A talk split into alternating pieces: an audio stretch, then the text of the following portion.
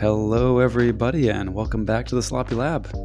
Uh, this is Bottom of the Beaker, the show all about the design ducks and strategy of Keyforge. I'm JT Russell, and with me tonight is the man who always brings 1,300 dice with him whenever he goes to D&D character building, because you never know when you need to roll your lucky number. That's uh, Quick Draw 3457. Hello, Quick Draw. How you doing? I'm good. I'm trying to do the math in my head on rolling the dice and rolling my lucky number. I'm not sure Mhm. how that adds up. Um, but I do need a very large dice carrier. That's for sure. Yeah, I was that was that was some quick fuzz, fuzzy math. I think I overshot it a little bit, right? Like if you for all d sixes, you figure three and a half uh, average on each. You probably want eleven hundred or so. Is that right? Yeah, sounds about right. Yeah. Was all right. I mean, you could you can you know depending on if you tend to roll highs or lows, you know, as is, as is your style, you get a little Depends risky. on the context. Uh, I was playing Root the other day, and uh, if you've not played Root, they actually have a very interesting D12, and it has three zeros, uh, three ones, three twos, and three threes, and you roll the dice Huh. for for battling. And uh, zeros are very bad there, and I rolled nothing but zeros all night. So Yes. Three zeros, three ones, three twos, and three threes. yeah, so it's a D12, and it just goes up to three. Sounds like a glorified D4, if you ask me. Um, you're probably not wrong. The D4 is like the weird pyramid shaped, which is not really like as it's not as pleasing, you know. It doesn't I have agree that same, yeah. But agree with you. um, well, or I mean, I guess you could do a D8. That seems like that would make sense too. Uh, if if you have the same number, you can reduce all the way down to one side, one face for each. But yeah, if you don't want the weird pyramid shape, totally, Yeah, yeah. totally. Yeah, I feel that. I feel that. Well, um, so the long story short there is that I was rolling very bad, very badly that game, and uh, I'm trying to tie this together the best I can. Uh, and sometimes it's good to be bad, but not when you're playing Root. Don't be bad when you're playing Root. Um, yeah, I don't know. How did I do tying that together? Was that a, was that a reasonable segue? I've never played Root, so you could have said anything, and with if you, you had a straight face, it would have worked. Uh, there are some Root fans in the NKFL server. I hope they give me a shout out. Um, talk some strategy sometime. Uh, but yeah, I've been really into Root lately. Highly recommend You've- it as a board game. I was gonna say you've recommended it a few times, so I think it's it's time to make it happen. I don't know. Yeah. Got to do it. Yeah, should do it. It'd be one of those great game to bring to uh, future Vault Tour. And when people are tired of losing at Keyforge, late night gaming, get some Root in. Be a fun one. Nice. I dig it. And uh, welcome to folks in the chat. Hey, DataForge stream. Let's get sloppy indeed. Oh, and Clogging always with the hard hitting questions, man. I love this. Uh, we we have on the stream right now uh, Gargantus Scrapper uh, up, and uh, he's wondering if you know is this an early Geistoid giant? Looks, I mean, could be could be could be sifting through the old scrap pile for some uh, for some Geistoid fuel, as it were. Jargogle too, you know. I don't know. Could be. Could be. I Uh, we gotta. I, I, I don't know. I was going to say. Yeah. Cloggin is probably one person that should know this for sure. He's asking the question, uh, and we're we're asking right back at you. Ketzer, Or maybe? Ketzer. I was going to say if Ketzer's joining this evening, maybe Ketzer can give us some info on that one. Totally. I I'd love to think that uh I'd love to think that these were early early little teasers uh to that future. Maybe. Mm, we can we can dream. Dream. Yeah, maybe they definitely thought that far ahead. Definitely. I will I'm not say so- uh, I'm not confident in that. I'm not confident in that from a from a uh, from a uh, I don't know flavor and flavor standpoint. Though the flavor for uh, the Ekwidon house uh, was definitely in shapes that resembled its current shape, uh, very uh, very early on. You know, so it could be, could be. oh yeah, uh, The Cloggin a keep- fun time, keeping folks us honest. Yeah. yeah keep us honest uh, but anyway uh, we have a fun topic in store for the this evening um, actually uh, we're going to be talking what are we talking about quick draw what are we talking about tonight We're going to be talking to put put it simply, we're going to be talking about bad cards and why they are good. it's good to be bad and uh, and partly inspired by our friends over at the uh, Weekend Key Warriors podcast. Uh, they did an episode on bad cards uh, very recently, which I enjoyed thoroughly. Uh, appreciated the episode, and we're gonna, you know, you know, uh, uh, take us for a different, a different spin, a different spin. So they talked a lot about, uh, you know, how to identify bad cards and uh, and what to do with them. And for the hard hitting strategy, they got some big brains over there putting out the good content on that. We are taking more of a designy approach to the topic, uh, which is pretty fun. So if you're looking for how to identify bad cards, this is not the episode for you. That one's the one for you. Uh, if you're maybe more curious about why they're great for a game and why they're important to exist, like this is a cool one. And you'll also hear about, you know, our our favorite things to do with them and favorite ones even, I think. So And just a spoiler alert, our favorite things to do with them is not to play Shredder. Not even with the Gargantus Scrapper, as it were. Gargantus Shredder? I don't know. It's just the crapper. We just call it the crapper. Yeah, yeah, it is behated and goes by that name many many a place indeed. Yeah. Um, okay, so yeah, let's let's dive right in. I dig sure. it. Yeah. Uh, we always have like a interest in the design part of KeyForge, and so this is one that uh, this is an article you shared with me probably a couple years ago at this point, and we always were like kind of talking about this and how interesting it was as a concept. Um, we are going to link the article for everyone in chat here, and I'm sure that our um, wonderful producer is going to put it in the show notes as well. Uh, but it is a article from uh, Magic the Gathering's, I guess, what's his title now? Head designer, lead designer, Mark Rosewater. Probably something along those lines. Yeah. It's um he's he's a big shot over there, you know. Um I uh he writes a lot of design articles and this is one that he wrote about bad cards and why they're necessary in a game like Magic. And obviously Keyforge being not a constructed game um, is a little bit different, but there is a lot of really nice principles that we can take from that. Um, I thought it was a fascinating read. Definitely gave me a different perspective and um, we've talked a lot about this, you know, within the Sloppy Lab, and uh, there's there's a lot of good out of this, I think, as far as like the health of the game, uh, but also strategically, there's like some interesting aspects that you can take too, depending on what type of player you are. Man, January of 2002. That is a deep cut. Deep cut. yeah, there's a lot of archives from Mark Rosewater that are still very good reads. Yeah, some good stuff. Um, cool. And so uh, the the absolute takeaway, uh, the chat already beat us to it, um, and we're fond of saying it on the uh, on the show here. But ABCD always be card discarding. the bad cards are just coaching you to do the right things. Yeah, but even the Gargantus Crapper uh, is not a discard unless you also have the first blood for some value. Uh, that's really the only time that a card like that is a discard. It is the Gargantus Crapper is not actively bad like something like Bad Penny usually is, uh, or plenty of other examples. Uh, Dexter, depending on who you're talking to, you know, cards like that. This is a little bit different. It's more of just a do nothing card. Um, again, I don't want to get too much into that, but that is what the weekend podcast uh, talked about about what different types of bad cards there are. We're not going to get quite into that. So let's let's start with Mark Rosewater because you have linked and you've talked a lot about his stuff before. Um, what Mhm. drew you to this topic from from his writings in the past? Yeah, uh, and honestly, some of his points really do hint at things that I love about Keyforge. You know, um, the bad cards really do set you on the quote unquote bad cards really do set you on a path to discovery, right?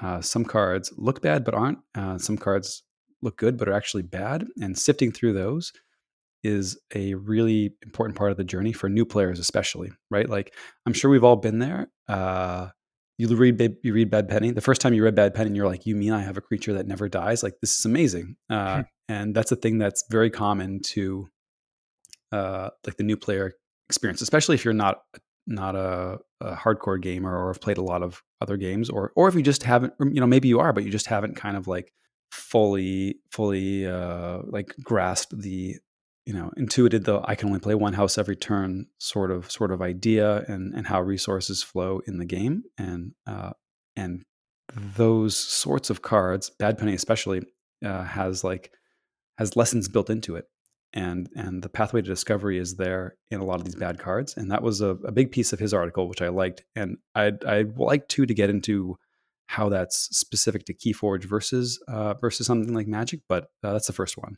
Uh, there's paths to discovery that are baked into bad cards. Uh, so that's one. Uh, I don't know if you had any, anything you wanted to jam on that before I Well, moved on to just one of other, yeah, one thing I like to add to that, like I found this really good because, um, you know, in CotA, it's very easy. Like once you're more advanced in the game, to look at bad penny and understand why it's a bad card. Um, if we look at future sets and some bad cards, and I will admit, and we'll talk about this in a bit too, that future sets, the bad cards are not as bad as they used to be. Uh, but you know, now that most of us listening to this or or watching or talking about this right now are, are more familiar with like the deeper level of Keyforge strategy, we can generally look at new cards and be like, that's a good card, that's a bad card. But at the same time, there are still going to be some bad cards. You have to put the bad cards in there, and this is what Rosewater was getting at, is that you have to put the bad cards in there that are secretly good or sometimes good, which enables that discovery to say, like, okay, like this is a bad card, but maybe I can find a way to make this good. And even Bad Penny has ways of doing that. Even Dexter has ways of doing that. And I think that's such a great part about this game. And I think it's a very important part too, considering you don't have that level of constructed and you really have to play with the deck you're dealt with. Uh, and I, I think having a bad bad cards is a very key part of that. Yeah, totally. Uh, the like the this deck is a fixed thing, is a blessing and a curse, totally. Uh, and like you almost you, you just have to make the bad cards work and figuring out how to do that even once you figured out that hey this card is generally bad not having that be the end of the conversation for you uh, and having to reevaluate in different matchups and different situations is super super interesting and even set to set as new things get printed or there's different environments uh, you know in a lot of games where you can put whatever you want into a deck it's very easy to say, oh, I have a I have this sense for what rate I should be getting, you know, what value I should be getting for particular resource consumption, right? Like in uh, I'm I'm not a fab player uh, per se, but you do hear that there's uh, you know, having having a fab player, a big fab player for our brother, right? Uh, like there's this very there's like an idea of how much value you should get for uh, the resources at different levels. You know, there's the the cards that pitch for one, two, and three. Um, uh, I'm not sure what the resources are called, but you know, there's the one, two, and three tier, and there's kind of this sense for what rate you should be getting of value at each of those tiers, and you can very easily judge whether or not you know cards are above or below grade in terms of value, uh, and that's something that you can almost take for granted in a in a deck building game, but it's not one that you uh, have the luxury of being able to you know, not an idea that you have luxury of being able to lean on in a game like Keyforge, which is super cool. I think. Yeah, agreed. And uh, you know, I think maybe related to this and relevant to think about is the number of decks registered per set as well, because when we see that there are uh, seemingly more bad cards in CotA, maybe a, a, spike in AOA depending on who you talk to, uh, fewer in Worlds Collide, fewer in Mass Mutation, probably more in Dark Tidings. Let's be real. And then I maybe none. Like I, I can't think of any cards. You know, Zoc mentioned Blacksmith in in Winds of Exchange. That's a bad card. Ancient Battleground, yeah. Ancient Battleground, yeah. Like these ones, you're like, yeah, these are bad cards, but they're not bad. They're they're just you discard them and they're harder to come by usually. I think they're uncommon or rare, both of those. Um, whereas every deck you open in CotA is going to have like a bad penny or a Dexter or a Niffleape or you know something that's just like eh doesn't do enough doesn't and so when you have like over what is it 2 million CotA decks registered or is let's it say that sure yeah. I, I think it's maybe it's not quite that much um you still get those high end decks because with that sample size you're going to find these high quality decks and then as we've had fewer and fewer decks registered in subsequent sets you have fewer bad cards you're still seeing a similar ceiling of decks imagine if Winds of Exchange had the print run of CotA, but did not have the bad cards. The kind of decks we'd be seeing in Winds of Exchange, I think, would be off the charts. Uh, or flip this: what if Winds of Exchange had the number of bad cards that CotA has? With the small print run that we've seen so far, would anyone even be playing this, or would it really be like a you know a, a set that people would be playing at, at Vault Tours like we've seen? Uh, I think that's kind of interesting too, and and maybe we have to think about how they're designing this based on what the expected print run of the set is too, because if the print run is going to be smaller in the future, maybe they can't afford to put in as many bad cards as they did originally with a very high print run. Interesting. So you are you saying that you think that there is an intentional like raising of the sea level in terms of overall card quality in anticipation of lower print runs? Uh, no, I don't think it's intentional. I think it may be a happy accident. It may just be that we're lucky.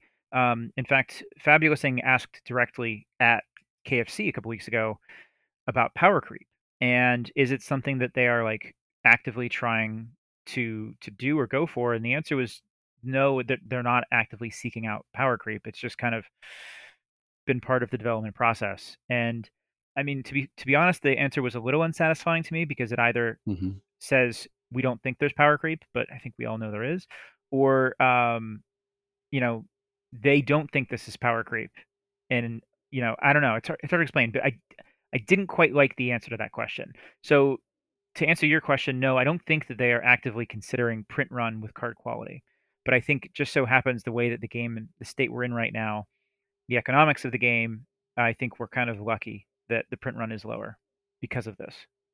Mm.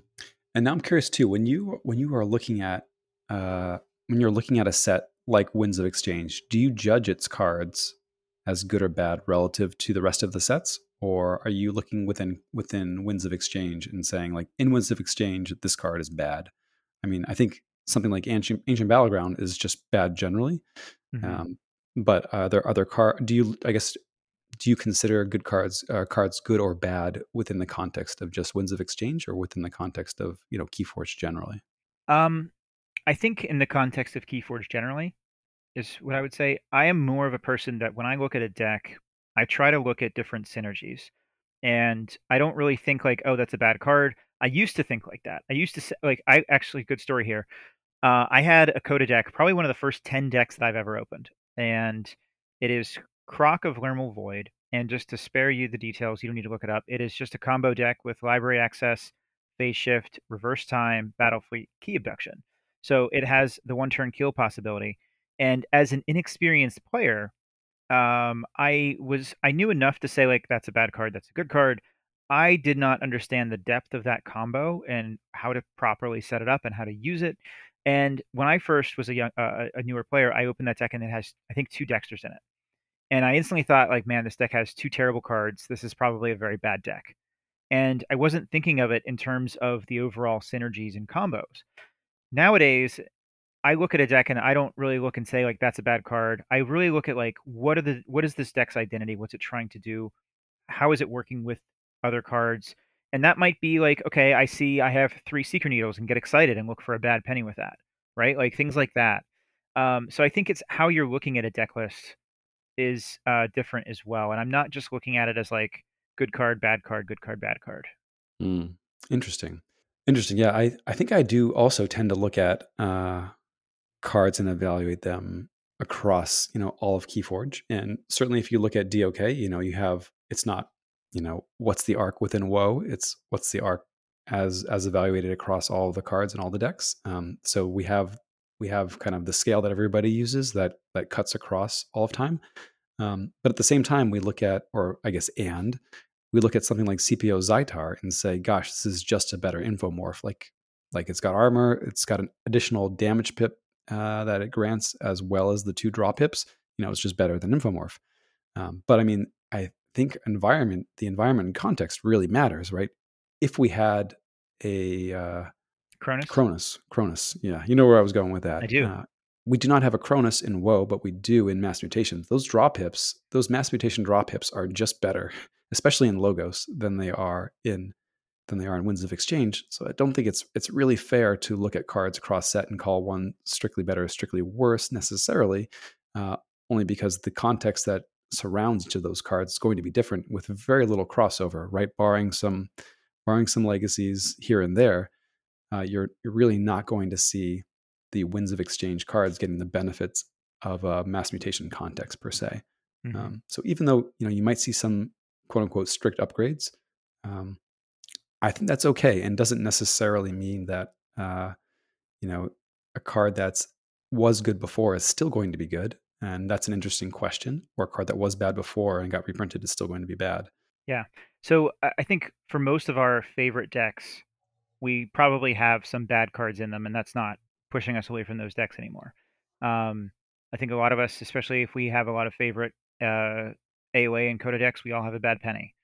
So like if we're not avoiding those cards or the decks with those cards anymore, um, how does this differ from like CCGs, where in a CCG you could just like I'm never including a bad penny or a bad card, whereas here we have to play around those cards. Like how does that affect like you in the game as a gamer? You know, like when you're looking at a deck and playing a deck compared to CCGs.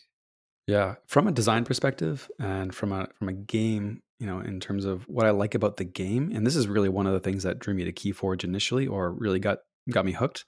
Um, like I've played a lot of Magic.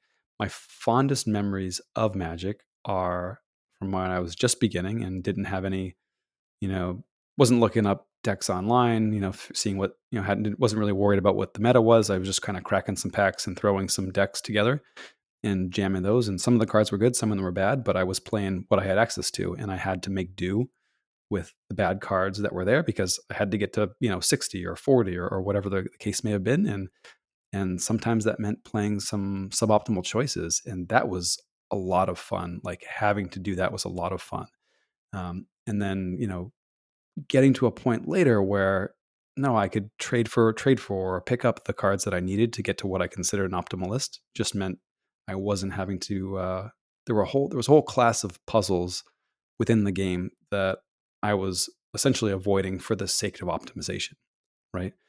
Uh, and KeyForge says, no, no, you're going to still get to or have to uh, uh, wrestle with those puzzles, and I think that's an awesome thing, and uh, and that's really one of the things that drew me to KeyForge initially was a lot of the feel of of the games from sort of early Magic, or even even later on when you're playing something like Commander, which for folks who aren't uh, familiar is uh, a much higher card counts per deck. You're playing 100 cards or 99 plus one, and uh, you can only play singletons, so no multiples. And very often you see folks making very you know splashy or or flavorful deck construction choices, and you're seeing higher variance games in situations where you've got to make do with whatever you've got. Um, but I think it provides for a kind of scrappier problem solving, you know, puzzling things out sort of experience that that really speaks to folks. And I, I think that the bad cards really get you down in the trenches uh, with with kind of doing that, and it's something that I really appreciate about the game. I think your experience with Magic is extremely relatable too. Like I was the same way when I was a kid, and I had a limited budget, and I'm playing Star Wars CCG and Magic a little bit, and you can't just afford to have like the 60 best cards that you know you read won a major tournament in Scrye magazine the week before. You know, like not everyone has that. You have to play with this stuff that's like, well, um, I wish I had a. Uh, I'm trying to remember the names of the cards now, like Lightning Bolt, but not everyone has Lightning Bolt, and so there's the one that came out later that deals two damage instead of three. You know, like I got to make do with this instead of the Lightning Bolt, and so those kind of not that that's a bad card, but um, and you're gonna tell me what the name is, aren't you? Shock. I was gonna say shock. I almost said shock.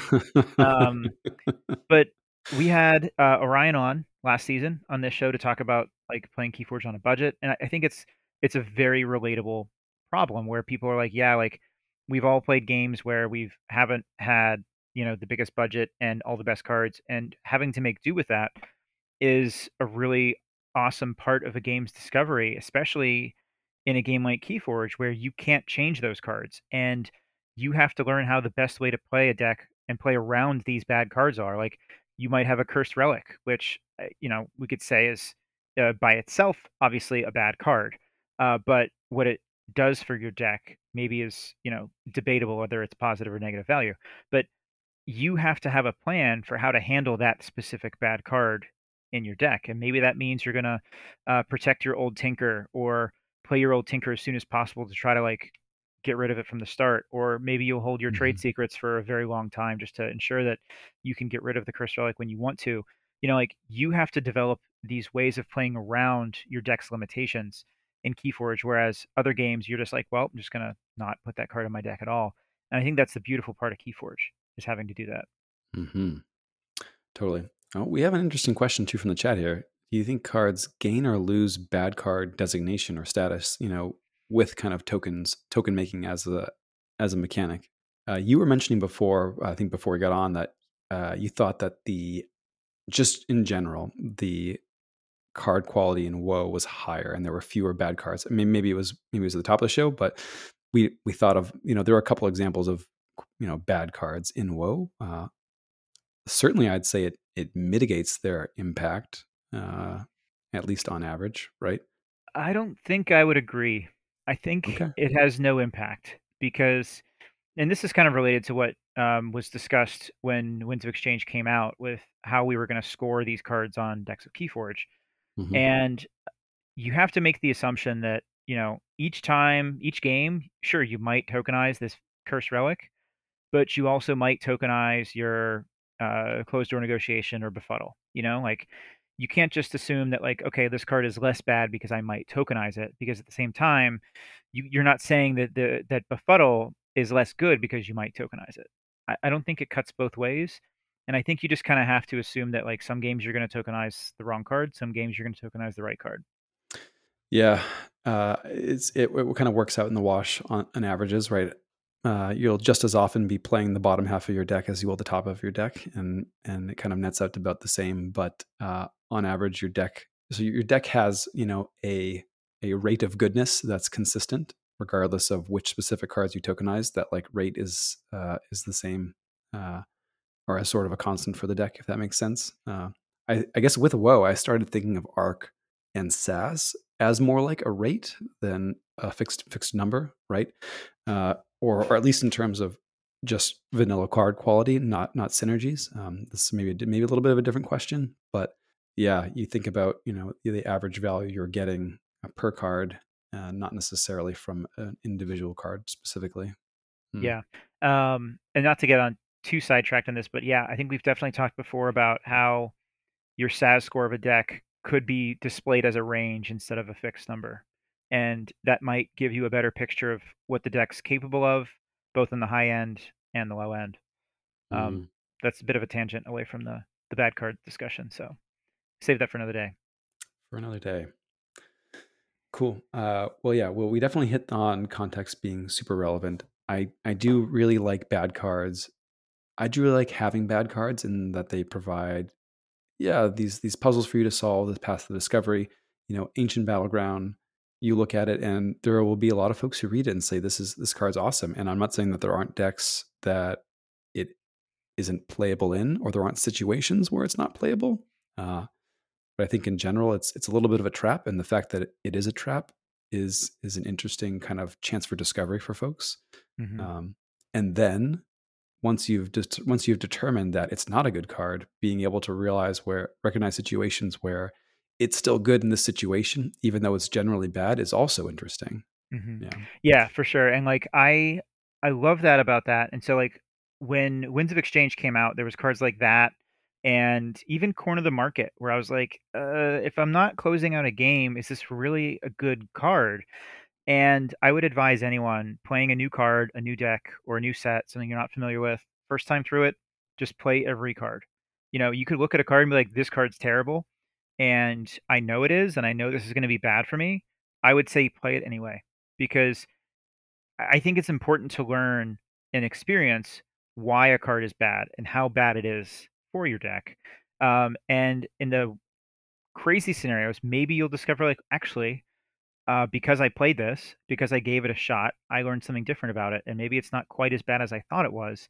And you can find some situations where you might want to actually play it. So for for new decks, I would just say first time you're playing through it, play every card. Don't even think about it. Just see what happens with it, and learn your lesson one way or another. And then next time after you know, and like yeah, I remember last time I played this ancient battleground, they just discarded all their creatures. That's an important lesson that you may not have gotten had you just played it out. And so I think early on in the discovery phase, it's good to just throw everything at the wall and see what sticks. And then after you've done the discovery, throw everything in the bin. Always be card discarding. yeah, uh, actually, I had a couple ancient battleground decks before where I was like, yeah, I got a celestial gorm in here, I got an auction off in here.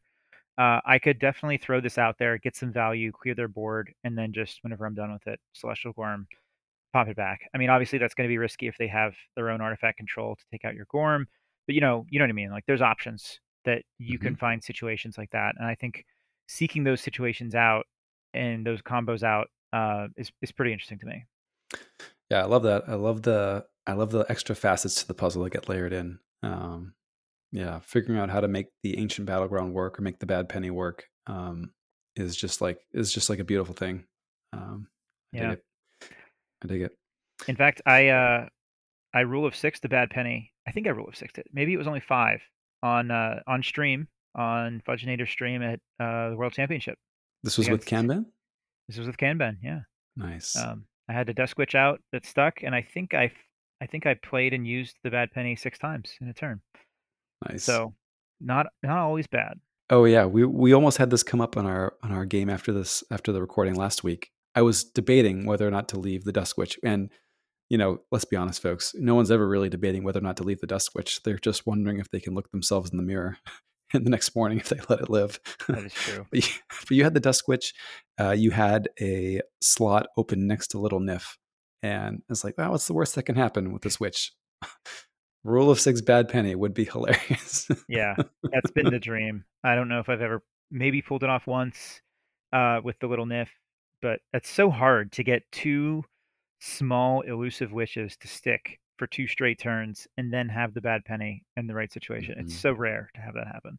Yeah, totally. Uh, I mean, if you were starting your turn with a dust Witch in play, things are already good for you. I suppose steal three uh, with your bad penny is not uh, not the worst that not the worst that could happen, but it's just yeah, it's funny. Yeah. I like it. Keep looking for those ways of of using those bad cards. That's good. I mean, I've I know I've bring this deck up often, but oddly nefarious Carl Carl would absolutely love a bad penny. Uh, the the hated card, the card everybody loves to hate. This deck would kill for a bad penny. Um, uh, triple seeker needle, Mack Mack the knife, not Mack the knife. Yes, Mack the knife, um, and a soul snatcher. Oof, a soul snatcher. This is criminal quick draw. A soul a soul snatcher that gets rated negative one point two five in this deck. Oof, breaks my heart, Yeah. but I love to see it. You love to see it. Keep that SAS cap eligible. So let's let's jump back for a second to the question of do we have fewer bad cards in Mm, not just Winds of Exchange, but also Grim Reminders. Grim Reminders, the jury is still out. I learned a ton playing just like three or four games with with Grim Reminders. Um, so, but I don't, I won't pretend to know enough to say answer this question. But it, it feels to me like there are fewer bad cards in WoE. Do you think so too? I think WoE in general has fewer bad cards, fewer obviously bad cards. Yes, um, there are some that are situational, and I think we there are some that are maybe maybe more that are situational. I don't know if that's true. I think token making itself uh, provides an interesting puzzle and isn't always the right thing to do, um, and that's kind of uh, and that's kind of maybe where some of that that questioning the things that you knew about Keyforge uh, is coming in. Um, and actually, a brief brief aside, this was something that I really did appreciate from the Q and A section with G, uh, GG at uh, Keyforge Celebration. You know, they're really emphasizing getting into the game ways for folks to uh, rethink things that they held as true about the game, like oh, it's uh, you know not good to hold cards generally is the thing that they're challenging you with maybe in grim reminders for example i think uh, in woe we have this interesting question of whether i should be going as wide as i can or should i be not making this token now per se and, and what's what's going to be the impact of my long-term strategy um, but in, in general i would say that there's fewer g- bad cards in woe yes Yeah. um, I also feel that the the best cards are better.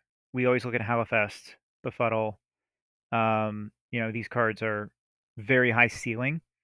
And so what I think of when I see fewer bad cards, you know, you you have a higher density of good cards in the deck just by definition. If you have fewer bad cards, there's more good cards.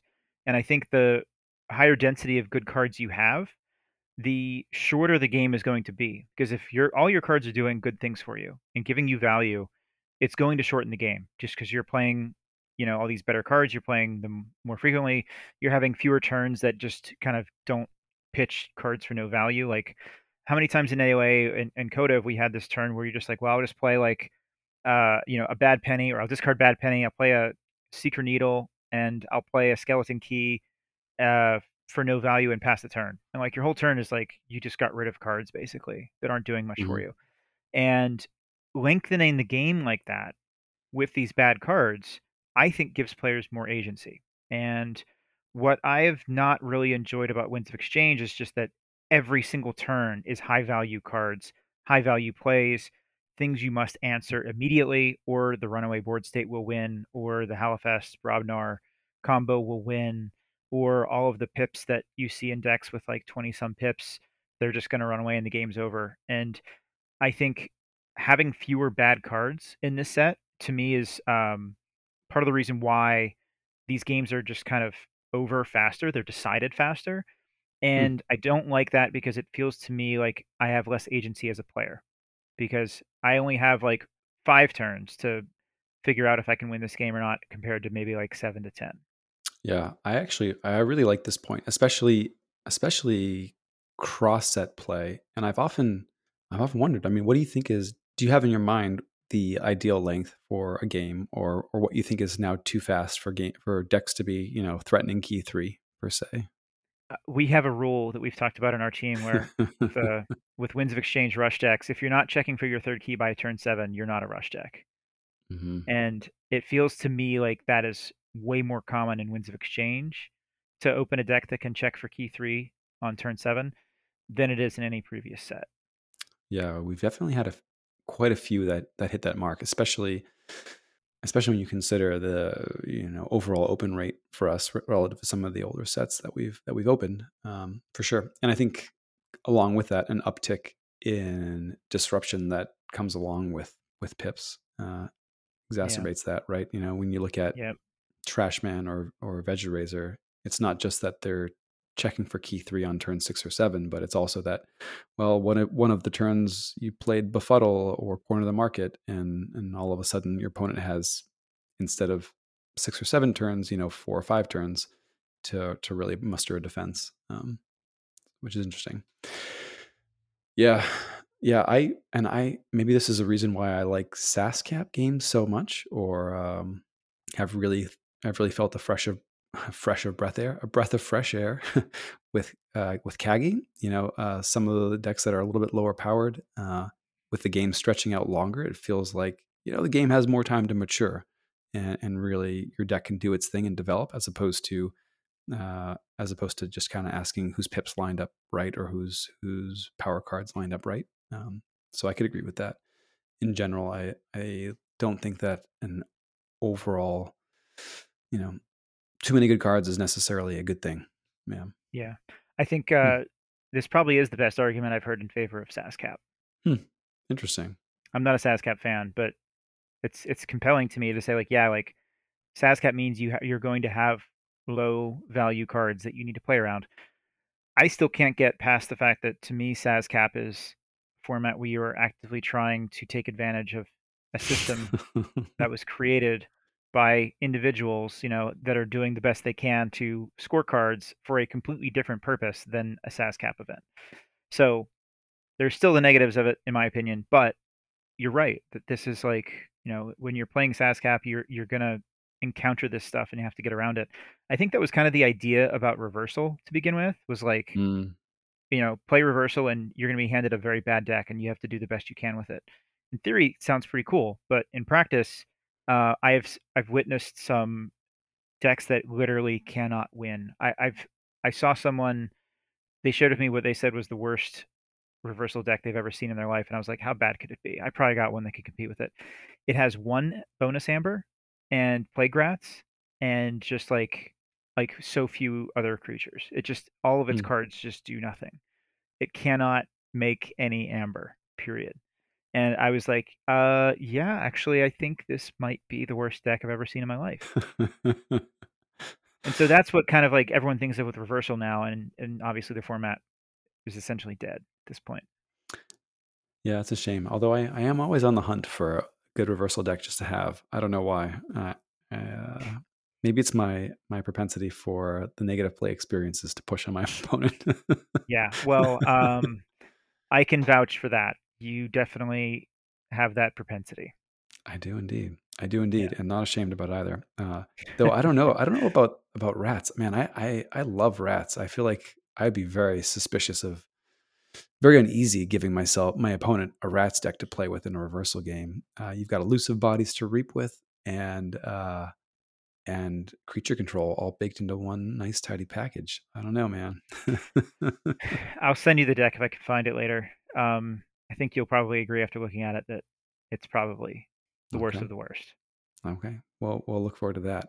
Um, though, I mean, I, I, man, we were talking about what's our favorite, what's our favorite bad cards. Like Plague Rats are a behated card as well. Uh, people love to hate the Plague Rats. I love the Plague Rats, man. I don't know. Mm. I don't know what it is. Uh, I played actually a great game with uh, Karen in the minors league earlier today, and it was Plague Rats versus Troopers. It's kind of like uh, I was was, going to say, does, game. Trooper still count?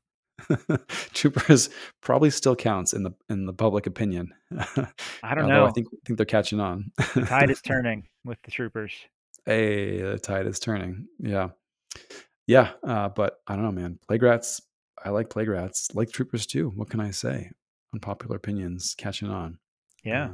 Um, Um, I would say Troopers probably, if it still counts. I don't think it does. Um, another one that I encountered as we were preparing for this one is uh, World Tree.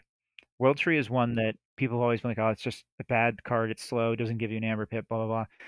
I have I have World Tree in my Evil Twin deck, and it just makes the deck tick. Where you get the Evil Witch of the Dawn every single turn, and uh, keep bringing back the Chronophage and other creatures that give you value. And then when you're done with your entire turn, you're like, all right, I'll use the World Tree, put the Witch on top of my deck, and I'm gonna get ready to do it again next turn. Hmm.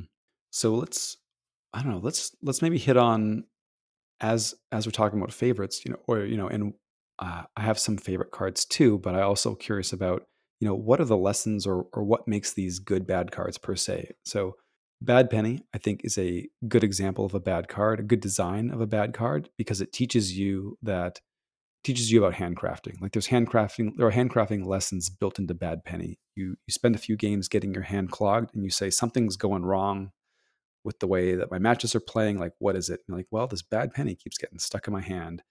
Hmm, maybe, maybe I should be thinking about, you know, how my how my hand is shaping up turn over turn. And and this is sort of a lesson baked into bad penny. Um, I don't know. Uh, the the rats are interesting. Like, would you say there's a, a a lesson in the rats themselves, or, or any of the or World Tree, for example? Uh, is there kind of a lesson or a puzzle uh, in World Tree? Um, I haven't played with rats in literally years, um, so I can't speak with any authority on that. I did watch your miners game today, and those rats got some good value against you. hmm Um, that was a very cool deck from Karen. Um, I don't know, like World Tree is one that I think maybe it is kind of akin to Bad Penny because you're going to play the World Tree, and later in future turns, if you're not setting up a combo. So again, like so many of these bad cards, I think can be good with a combo. You talked about Bad Penny and Soul Snatcher, how you wish you had it in Carl, and I've talked about the World Tree with the Evil Witch of the Dawn. Like those are combos, right? Like there are definitely combos to be had with bad cards. But if we're just talking about like a regular deck that has a World Tree, what is the lesson you're trying to take from using that? Like you might go to an untamed turn and you have like three shadows in your hand and you're thinking, oh, I'm probably going to go shadows next turn because I, I already have three cards. I'm going to draw three more. I'll probably draw another shadows. And so you might world tree back like, you know, a shadows creature or something like that. But then you end up like not drawing what you think, or you draw into a better option with another house. Um, and you know, you have to like learn over time, like, okay, like I am predicting one of the cards that I'm going to draw. And what if I'm like not sure I'm going into that house the next turn? Because a lot can change once you draw, once they handle your board. And so you might be like, okay, I'm going to go straight back into Untamed next turn. Let's put like this Witch of the Eye back on top of my deck. And then the next turn comes around, they wipe your Untamed board, and all you have in your hand from Untamed is this Witch of the Eye. And it turns out that it's a chain for a turn. And by the time you play it, you have to wait another turn to get value from it. And so when you're playing a card like World Tree, you have to kind of like figure this stuff out, trial and error. Um, World Tree is not a discard, but you may not use it as often as you might think you would. And so getting into those situations and kind of similar to what I said about like first time you're playing a deck or a, a new set, just play the cards. I would say just try the World Tree. Just use it. See what it does for you, see what it hurts you with, and kind of make a, a judgment from there about like how it's actually helping or hurting you. Yeah, totally. There, I mean, there, there are puzzles or, or learning pathways in there just to kind of sum up, like uh, around planning your turns, you know, and also telegraphing, perils of telegraphing a little bit, kind of baked into World Tree. Uh, which is interesting, especially if there's not a combo that's looming and you're threatening. It's it's just like, hey, I'm probably calling shadows next turn and and playing this card and maybe have some others in my grip. Uh, there's some telegraphing that happens there, and that's a little bit of a trap that you at least have to be aware of, if if not play around specifically. Um, I mean, thinking about Gargantus Scrapper and to an extent First Blood as well. Uh, I definitely see folks holding them to get max value, and um, there's this is a little bit analogous, you know, thinking back on uh, MTGJs to uh, to morph creatures. You know, Magic had this ability baked in at one point where you had this modal modal element or uh, modal uh, option for creatures. You can either play it as a you know small vanilla dude for a low cost, or you could wait until you could afford the high cost and, and get max value. And the trap there is like people just wait. They'll just wait because it feels bad to like throw value away. But a lot of times it's right to just take the value you can get now. Like play this play the scrapper now, get the vanilla dude. You didn't get the damage, but you got a card out of your hand. You're to keep moving. And similarly for, you know, first blood, take the pip.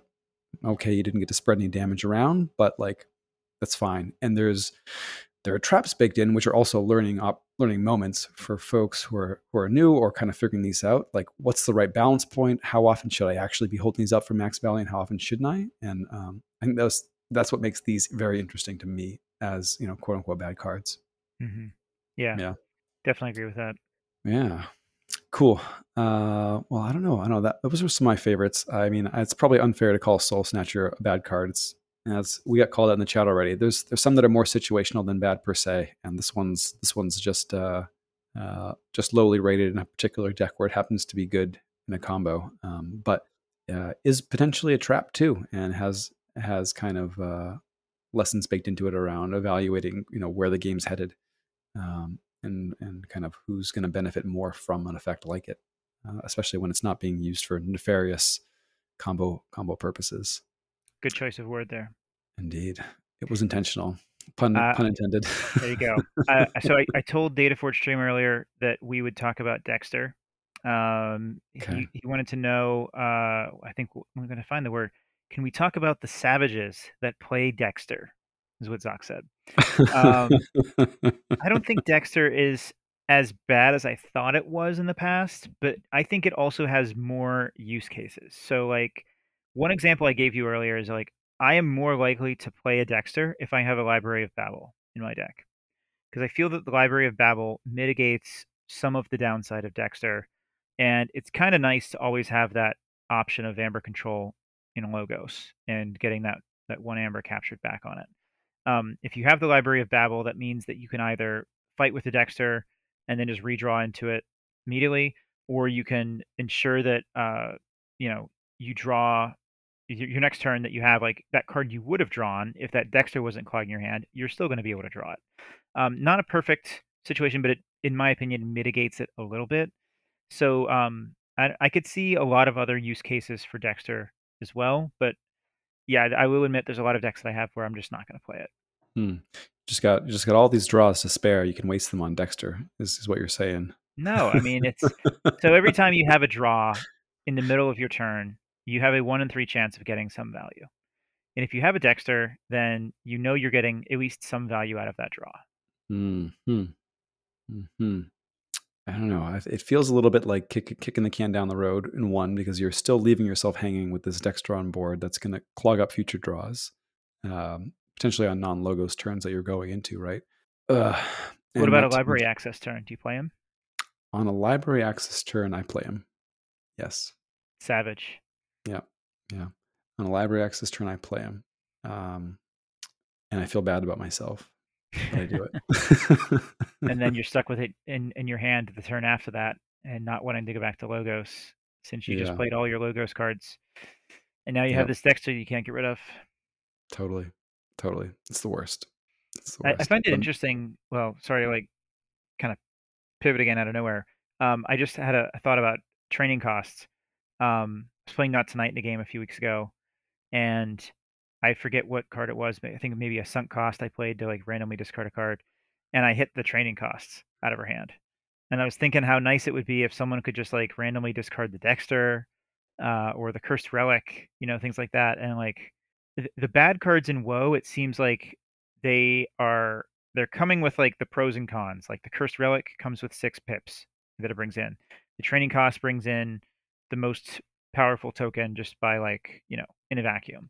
Um, and so I don't know, they're interesting in, in that regard because you know you can't just look at training costs and say like training costs is obviously a bad card, um, but it does bring some other value into the deck that you can't really quantify in a single card. I think there's more cards like that in Winds of Exchange than there are. Um, and so like obviously things like training costs by themselves are bad, but they're like the worst of the worst in in Winds of Exchange, but only when you look at them in a vacuum. Mm. Yeah, we've got what Xenos and Toad, which are arguably both not great cards. Xenos Bloodshadow. Xenos Bloodshadow. Yeah, it's a perfectly fine card. This was uh, so. This was called out as a bad card, I think, on the Weekend Key Warrior cast, if I'm remembering correctly. Um, I mean, uh, Toad uh, obviously is a bad card, but Toad's a bad card. Toad's. I mean, you can still fight with it. It's just instructing you. This is like this was this is for you, Cloggin, right? Toad is just instructing you how to play how to play optimally. You must fight with the toad. uh, I gotta say though, you know what you know what I often do with the toad. What's that? Just let him sit there on the board. If I fight yeah. with him, that means I'm going to draw him again. The toad lives there for for definitely a spectator life is the toad's life. He's sitting there. Everyone's leaving him alone. He's like, all right, I'm just gonna sit here. I, I got nothing better to do. Yeah, just gonna sit here and mess up your Fangtooth Cavern ideas with Keyfrog. That's my plan. That's true too. Uh, do we have any other any things we wanted to hit on that we haven't already? Mm, I think those are the the big ones. Uh, I mean, we talked about context being super important when evaluating good cards. People do bemoan like, "Hey, why do bad cards exist?" And obviously, you know, there's got to be a lower half of the of the power pool, the power spectrum, right? It can't just all be above grade, as it were. Mm-hmm. Uh, certainly, you can look at cards within a specific set and ask if these are all generally better than the ones that have come before it. But within a given set, you know, the given mm-hmm. pool for a deck, if you're looking at just sealed, for example, there are going to be cards that are bad relative to the others. And I don't know, it's I guess if you're if you're looking at even within a single set, um, there are going to be cards that are worse than others, but there could be a tighter grouping on, on power level, right? Like we could look at woe and say, you know what, in woe there aren't that many bad cards, but that's because the quote unquote bad cards in woe are just not that much worse than the decent or good cards, right? As mm-hmm. opposed to things like CotA where, you know, the Dexters and the bad pennies are clearly a cut below by a decent margin some of the other ones. Yeah, I think it's important to keep in mind that um, the power curve is is relative, right? Mm-hmm. Um, you're always going to have a card that is the worst card in the set, and I think it only becomes, you know, a little bit sketchy if you are comparing one set to an older set. That's when it like kind of becomes more complex. But if we're just looking at a single set, yeah, like something is always going to be the worst card in the set. Something's always going to be the best card in the set. And you were kind of touching on like what is the discrepancy between the highest and the lowest. I think that's important to look at. I think that gap is wider in CotA. Uh, I think uh, I think it's probably wider in CotA than it is in Winds of Exchange. Hmm. And I think the ceiling is also higher in Winds of Exchange. Hmm. I, I, don't disagree with you. Um, I definitely think it's important for there to be, you know, a range, a gradual range between the highest and lowest. So you don't want things to be too tightly packed. And important to have some some situation situational cards in there too uh, to give it some texture. Uh, totally. Yeah. Um, all right, we got we got time for another question. So the Cloggin wants us to. Uh, we've talked about the single player perspective on bad cards. What about the two player perspective on it? For example, what cards destroy or deter, force a rage quit from an inexperienced in from an experienced new kitchen table player? I think he means inexperienced. Um, I would say honestly, it's the high power stuff that does that, not the bad cards. Like all the stories I've heard about someone rage quitting are not because oh man, like my deck has three bad pennies in it. They have all been about my opponent played Gang or Not and I couldn't do anything about it, or my opponent played, you know, uh, Restringuntus and I literally was locked out and I couldn't do anything. Like it's the good cards, in my opinion, that cause those rage quits. I haven't heard as many stories about the bad cards causing rage quits. Interesting. So you think there's more like like oh my gosh, turn one Hellfist again, I'm out type Yeah. experiences than like why do I have four bad pennies in my Yeah. hand every Yeah, game? Interesting. Interesting. Yeah, I, I think either way uh, can can lead uh, can lead to that those sorts of feels. We see it. Yeah, cats are chatting in here. If you get to a point where it it feels like, or one of the players feels like they're just not getting to play the game, uh, that's probably not a good thing. And as much as I personally love Heart of the Forest, you know, it does lead to the you know this is this is a yeah bad player experience potential type card, right? Which which can lead to those same sorts of things. Um, so I don't know, like viewed from that lens, uh, yeah, I, I, don't disagree with you. I think getting blown out uh, can lead to some super bad feels, uh, maybe more so than than being forced to wrestle with some of your you know suboptimal cards per se. Totally. hmm. Hmm. Is a card considered a good card if it's able to force the rage quit? Only in uh, VOT leagues, as it were.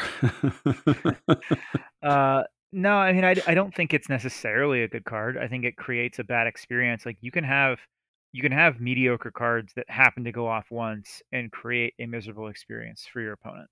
Like that can happen. Hmm. Doesn't mean the card's good. Just means it caused somebody to quit the game forever. Yeah. Yeah, I mean, it gets back to your your point about agency. It's definitely a thing that the GG folks have been uh, uh, thinking on. I mean, I think that was cited as one of the reasons why uh, you know alliance exists. You want to increase uh, the feeling of player agency, and I think you know power creep is can be a dangerous dangerous thing, especially as the number of turns in a game goes down. Uh, you want to feel like you've got time to put your assemble your game plan and and actually execute it. Mm. Yeah, well, I don't know. I was trying to avoid. I was trying to avoid the alliance reference. She brought it in. Avoid those bad cards. Now you don't have to play them anymore. Quick draw. That, Isn't your life better? I, I, was just gonna say that. Like I, I was intentionally kind of avoiding the discussion on alliance because, yeah, like we said all along in this this this episode that you don't have to play the bad cards, or rather, you you have to play the bad cards in Keyforge. You don't have to play them in other games. Eh, alliance is like a situation where, like, well, maybe you don't actually have to play those bad cards, and that to me is another reason why it's less interesting to me. Hmm is uh, is owning lots of decks less interesting to you? I mean, there's there's there's alliance, sure, and then there's also mining for decks without bad cards in them, right? Um, I got to be honest, I, I don't like having a lot of decks.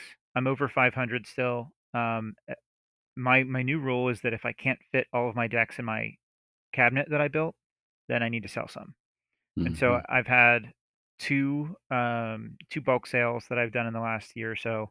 I have another one ready um, I think when I when you have more decks like that, like I'm not an alliance player again, so when I have more decks, I don't get value out of those because I'm not looking for specific pods or you know I have I have more decks than I can play already, and I'm the kind of player that wants to play a variety of decks. Um, so I think there is a diminishing return on opening new decks for me now because I have opened so many. Where I might I don't know. I, I definitely feel like it's less interesting to me to open decks than it used to be. Mm-hmm. Well, uh, I don't know. I don't know if I should say how many I've opened. I won't. I won't ask. It's okay. Uh,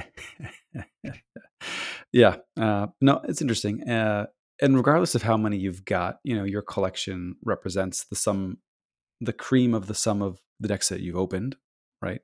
Uh, in terms of you know your capacity to avoid bad cards per se. Um, but uh, yeah, be that as may, it's an interesting, interesting idea. I don't know. I think we just got to get you to play some more SASCAP quick draw. Yeah. Uh, I don't know if it's going to happen. Uh, I mean, it would be a way for me. I was just scrolling through my favorite decks right before the show, and uh, there was a bunch of decks in there that I I do love and I have fun playing them, but they're just not good enough to play in the formats that I play in, which are generally Archon, Hexad, and Kagi. I could play them in Kagi, but I look for something very specific in Kagi. So, oh, right on, right on. Well, cool. Uh, oh, oh, wait, I was just going to say anything else, but I had one other thing uh, I forgot to mention earlier. Um, my one of we our favorite favorite bad cards. I didn't touch on um, Strange Ordination, which is don't get me wrong, it's not a bad card, but it's a strict downgrade. Uh, Virtuous Works, right? I think that's at least something we can agree on. Uh, so, kind of, if you're if you're looking at cards and and you know comparing them, you might look at Virtuous Works and say like, oh man, really? Like like or not Virtuous Works, sorry, excuse me, um, Strange Ordination. You'd look at that and say, oh man, really? Like uh, what's going on here? I I was used to living the Virtuous Works life, and now you've you've got me uh, got me taking tides to get my three ambers. Like what's the deal? I really like this card design wise a lot because it asks you to evaluate the cost of raising the tide uh, relative to like the core resource of the game or the core the core uh, core resource of the game being amber, right? And it's very simple, like cut and dry. Like, is the tide taking the tide worth three amber right now? And like, yeah, you may already have it, you may not, but I think this card is excellent design wise, even though it's a strict downgrade, uh, because in uh, in the set Dark Tidings, where you have to figure out the tide, uh, it asks you to, you know, just just just kind of or even you could even say it's the designers telling you you know how to value taking the tide um, which i think is, is really nice as a sort of design signpost in the in the set. Yeah uh, yeah there's probably a lot of dt cards that i could think about that are technically bad but i still like them anyway all your favorite cards quick draw yeah, i think so cards. yeah probably yeah. all my favorite ones cool well all right. Uh, any last any last thoughts, uh, good or bad, before we uh, before we wrap? No, that's it for me. I think this evening. Well, cool. Well, speaking of bad cards, uh, there's uh, arguably a bad card inspired. This is a bad card? I don't know. Our sponsor yeah, this evening, it's a bad card. Yeah. Uh, our sponsor this evening uh, is none other than uh, Spangler Box Escape Rooms. So, uh, and they've written us a nice little note here. Uh, it says, uh, embark on the adventure of a lifetime with Spangler Box, the immersive Keyforge escape room experience. Assemble your team of Archons and delve into the mysteries of the Crucible, where ancient artifacts and hidden chambers await your discovery. Collaborate with your team to forge keys and make strategic decisions that shape the unfolding narrative. Book your session now at spanglerboxescape.com and unleash the Archon within you in this unforgettable journey through the heart of Keyforge. So awesome. Thanks very much, Spangler Box Escape Rooms. I dig it. Very good idea. Yeah. Very good idea. Are you are you escape room guy? Quick draw. Do you do escape Never done rooms? one. I think you enjoy them. I think I probably would. I don't have any specific aversion to them. I just haven't found myself in a situation where a group of friends has said, "Hey, let's go to an escape room tonight." Okay, well, maybe you'll head over to spanglerboxescape.com and see what they have to offer. You're right. cool. Uh, well, folks, uh, Bottom of the Beaker is recorded live on Tuesdays at 9.30, sometimes 9. Tonight it was a little earlier, Eastern Time, right here at twitch.tv slash sloppy lab work. You can find recordings of our past shows and other streams over at YouTube. Search for at sloppy lab work over there. And for the very best content, uh, 34? No, no, 57 times distilled and scraped from the bottom of the beaker. Search for that very phrase in your podcatcher of choice, and we'll be there right between the Bad Penny and Dextre, waiting to play some Keyforge with you.